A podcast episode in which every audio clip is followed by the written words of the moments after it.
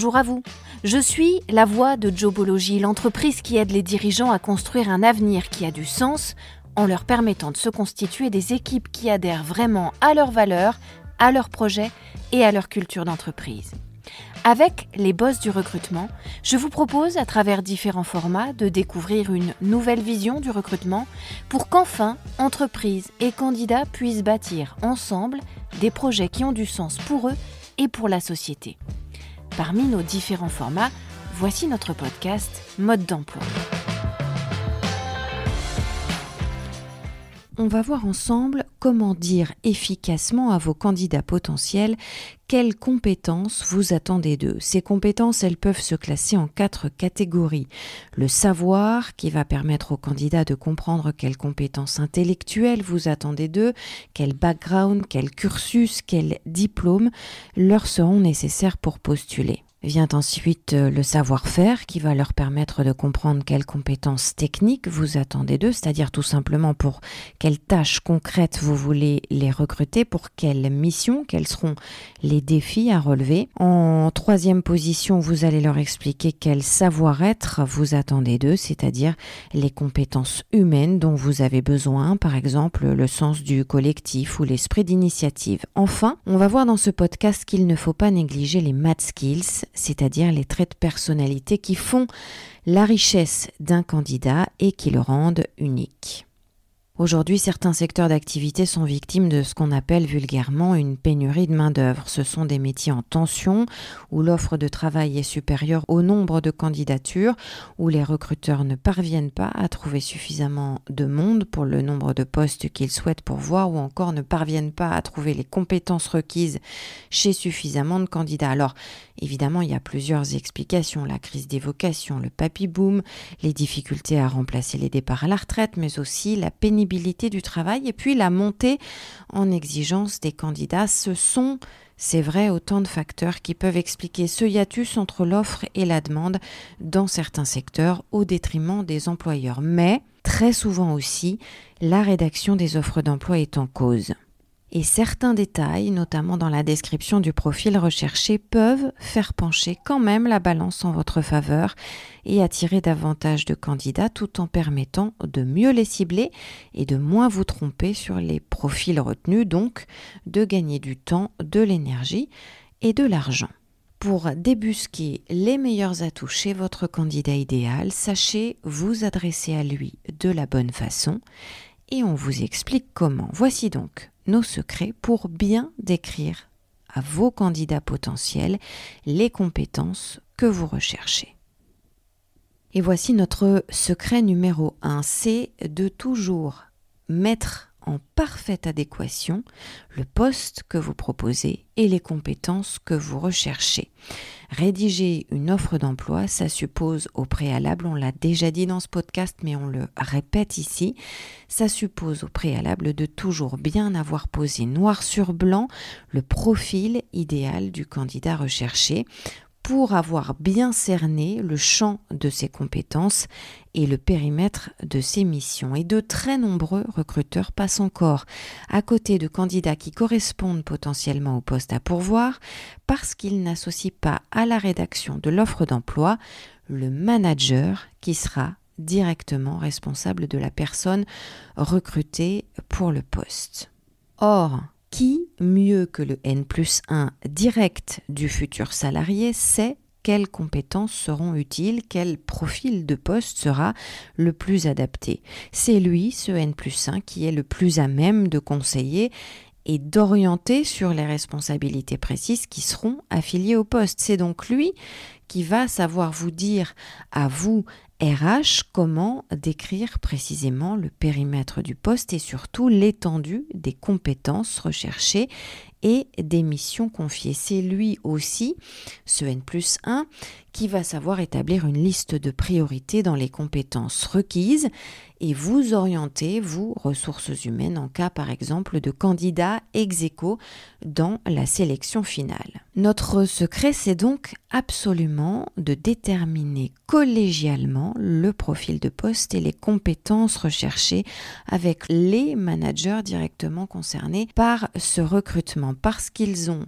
l'expérience du terrain, l'expérience de l'équipe déjà en place, de ses complémentarités et donc des besoins du service ici et maintenant, mais aussi à moyen, à court et à long terme. Ce sont eux aussi, CN plus 1, qui connaissent sans doute mieux que vous, il faut le dire, l'environnement et les conditions de travail de la future recrue, les situations auxquelles elle pourra être confrontée, et puis les réactions qu'il lui faudra avoir, celles qui seront indispensables et celles qui seront rédhibitoires pour le poste, comme, euh, je vous donne des exemples concrets, une perte de sang-froid, de la maladresse, un manque de diplomatie. C'est ce N plus 1 aussi qui saura vous dire quelles sont les qualités nécessaires, organisation, aptitude à travailler en équipe ou au contraire en autonomie, bref, ce sont eux, ces managers, qui sauront vous indiquer le plus précisément et le plus efficacement possible la manière dont le futur embauché devra se comporter réellement en tant que titulaire du poste à pourvoir. Notre secret numéro 2, c'est de savoir dire ce que vous voulez, mais aussi ce que vous ne voulez pas. Vous attendez sûrement d'un candidat à l'embauche qu'il soit capable, par exemple au moment de l'entretien de recrutement, mais aussi avant ça au téléphone ou même en amont dans sa lettre de motivation, qu'il soit capable de se dévoiler un tant soit peu, de vous orienter sur ses capacités, ses connaissances, ses compétences, son caractère ou encore sa personnalité. Eh bien, vous devez avoir la même exigence envers vous-même. Vous devez, vous aussi, être capable en tant que recruteur de définir ces éléments à minima pour orienter les candidats sur les compétences que vous recherchez. Ainsi pourra s'opérer une sorte de sélection naturelle entre les candidats dès le départ. Par exemple, s'il faut savoir être extrêmement mobile et flexible sur les horaires d'un poste que vous proposez, eh bien indiquez-le tout de suite dans le profil de poste. Les personnes, a priori intéressées par votre offre d'emploi, mais qui seraient par exemple contraintes à une situation géographique très statique ou à des horaires très fixes à cause de leur vie euh, personnelle ou familiale, eh bien ces personnes, elles sauront tout de suite que cette offre n'est pas pour elles et elles n'enverront pas leur candidature, ce qui vous évitera d'avoir à traiter des masses de candidatures sans avenir sur ce profil de poste précis et ce qui vous permettra de cibler directement les candidats dont le profil se rapproche le plus de votre candidat persona, de votre candidat idéal. Notre secret numéro 3, c'est de savoir évoquer sans détour, sans jargon, sans fioriture, ce qu'on appelle les hard skills, c'est-à-dire le savoir et le savoir-faire. Dites d'emblée, dès le profil de poste au candidat, quel diplôme, quel nombre d'années après le bac, quelle formation vous exigez qu'il possède pour pouvoir se présenter. Ça, c'est le savoir, les connaissances acquises au cours des différents cursus de spécialisation dans son métier ou dans son secteur d'activité, soit en mode scolaire pendant sa jeunesse, soit en mode professionnel, par exemple lors de reconversion ou de formation offertes par des employeurs précédents. Soyez précis sur ces savoirs, dites quels sont le niveau de diplôme, le type de formation, les degrés de connaissances absolument exigés, absolument indispensables pour le poste, et ceux qui sont secondaires ou accessoires, mais qui pourraient être considérés euh, comme des bonus? De même pour ce qui concerne le savoir-faire, si vous estimez qu'il est impératif pour décrocher le poste d'avoir effectué le même type de mission ou d'avoir occupé le même type de poste pendant au moins 5 ans auparavant, eh bien indiquez-le tout de suite dès le descriptif du poste et du profil du candidat recherché. Ainsi, celui que votre annonce attire mais qui n'a pas le background demandé, eh bien celui-là s'abstiendra de postuler et votre annonce n'en sera de fait que plus efficace puisqu'elle sera attractive uniquement pour les profils de candidats réellement recherchés. Notre secret suivant, c'est de ne pas négliger le savoir-être. Le savoir et le savoir-faire, on l'a dit, ce sont les hard skills, ce qu'on appelle les hard skills. Le savoir-être, c'est ce qu'on appelle les soft skills. C'est le troisième paramètre indispensable pour sélectionner le bon candidat. Évidemment, cette personnalité, ce savoir-être, vous en jugerez davantage lors des entretiens d'embauche. Mais être précis dès le descriptif de la fiche de poste sur ces savoir-être, ça va vous permettre de bénéficier d'une présélection naturelle, là aussi, des candidats. Ceux qui pourraient ainsi posséder le savoir et le savoir-faire, mais qui ne correspondraient pas à vos exigences en matière de savoir-être, eh bien ceux-là ne postuleront pas si vous êtes bien clair sur ce point dès le départ.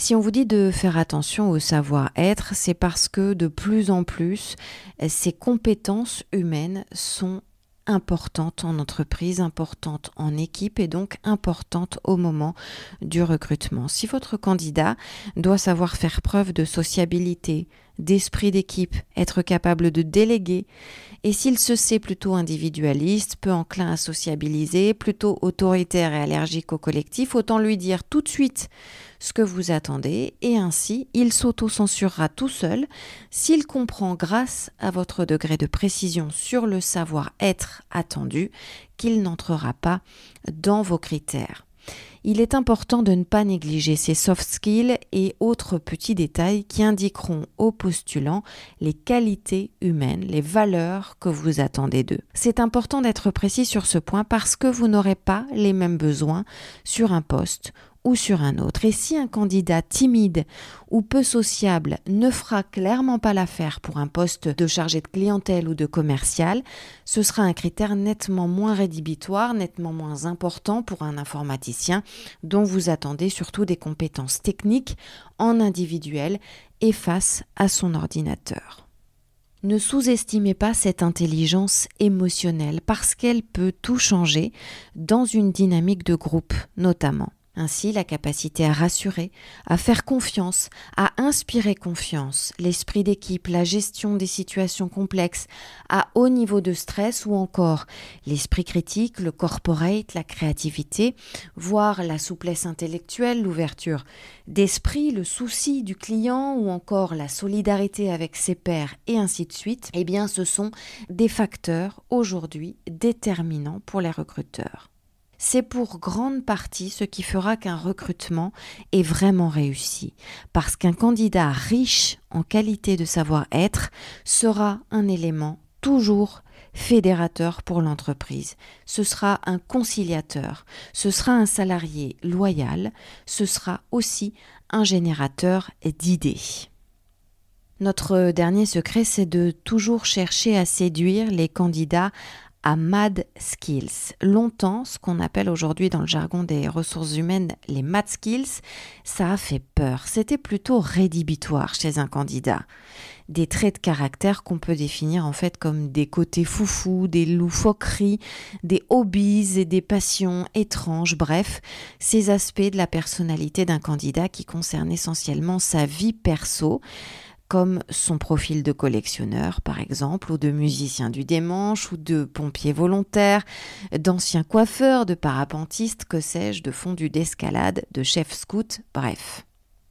Pendant longtemps, les recruteurs, nous, les RH, on s'est demandé dans quelle mesure ça ne cachait pas un grain de démence, un manque de concentration, ou alors une appétence à la distraction, ou encore une certaine forme d'immaturité. Et puis, les études psychologiques, professionnelles, la recherche aussi, ont fini par démontrer qu'au contraire, ces math skills, eh bien, c'était des clés d'équilibre, d'épanouissement et donc des à côté bénéfiques chez les candidats, parce que ça leur permet de développer des compétences parallèles, une certaine rigueur aussi, et puis un sens de l'organisation particulier ou encore du sang-froid, un esprit d'encadrement des équipes efficaces, etc. Notre ultime secret, c'est donc d'être à l'affût de ces candidats pas comme les autres, ceux qui ont une secret story en quelque sorte, une vie parallèle, riche et trépidante, originale.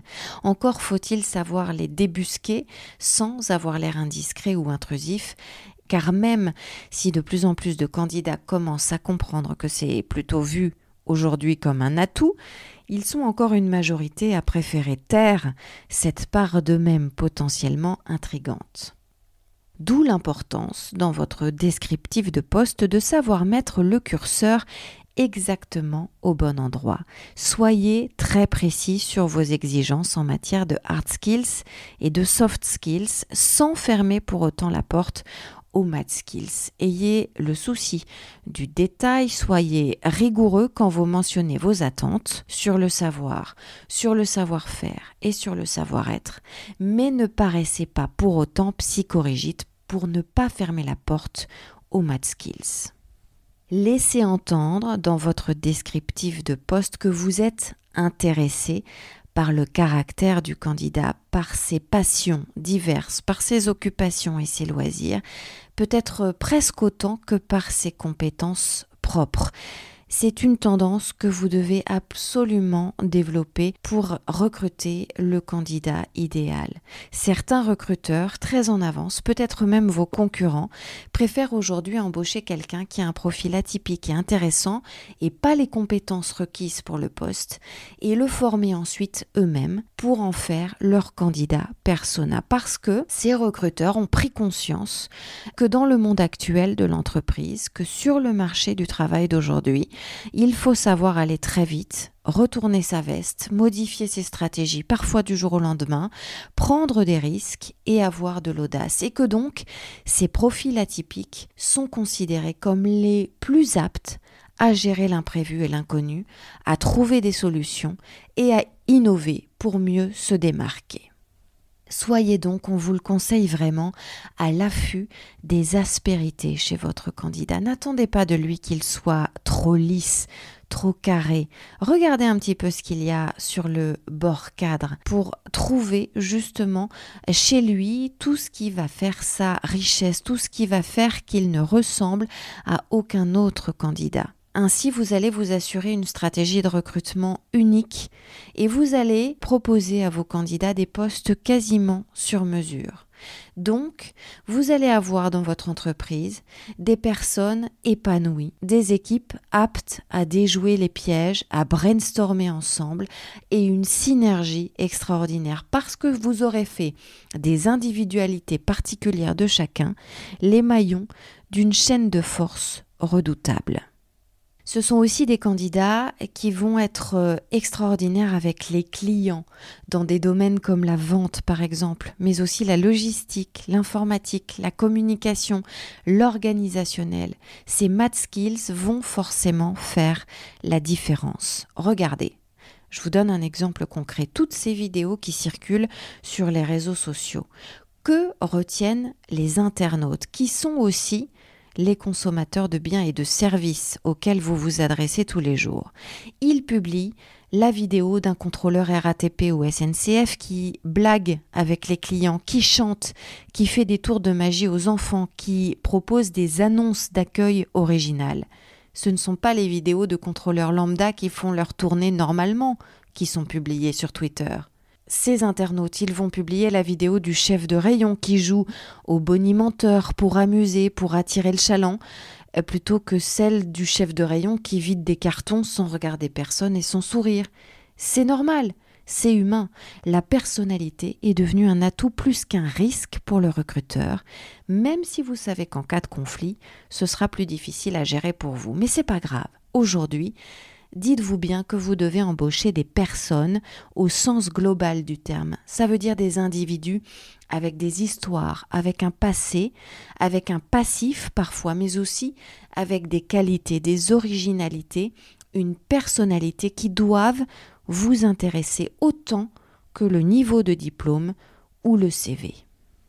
Pour conclure, la vraie recette pour ne pas se tromper dans le recrutement de vos candidats et pour augmenter vos chances de débusquer la perle rare, c'est de faire preuve vous-même de créativité dans le descriptif du profil de poste N'ayez pas peur d'utiliser des formules, une pointe d'humour, de poésie pour ce qui concerne la rédaction du profil de poste et de l'offre d'emploi. Et puis plus tard, pour les rendez-vous d'embauche, n'ayez pas peur d'être original, de proposer des jeux, des tests, un lieu, un environnement différent pour recevoir le candidat, par exemple, par rapport à un entretien d'embauche classique. Suivez vos intuitions. C'est comme ça que vous deviendrez un boss de l'emploi. Vous pouvez retrouver ce podcast sur toutes les bonnes plateformes, mais aussi sur notre site internet jobology.fr. Vous y trouverez également notre blog et toutes nos ressources pour les recruteurs et les dirigeants d'entreprise. N'hésitez pas à liker ce podcast, à vous abonner et à le partager, bien sûr.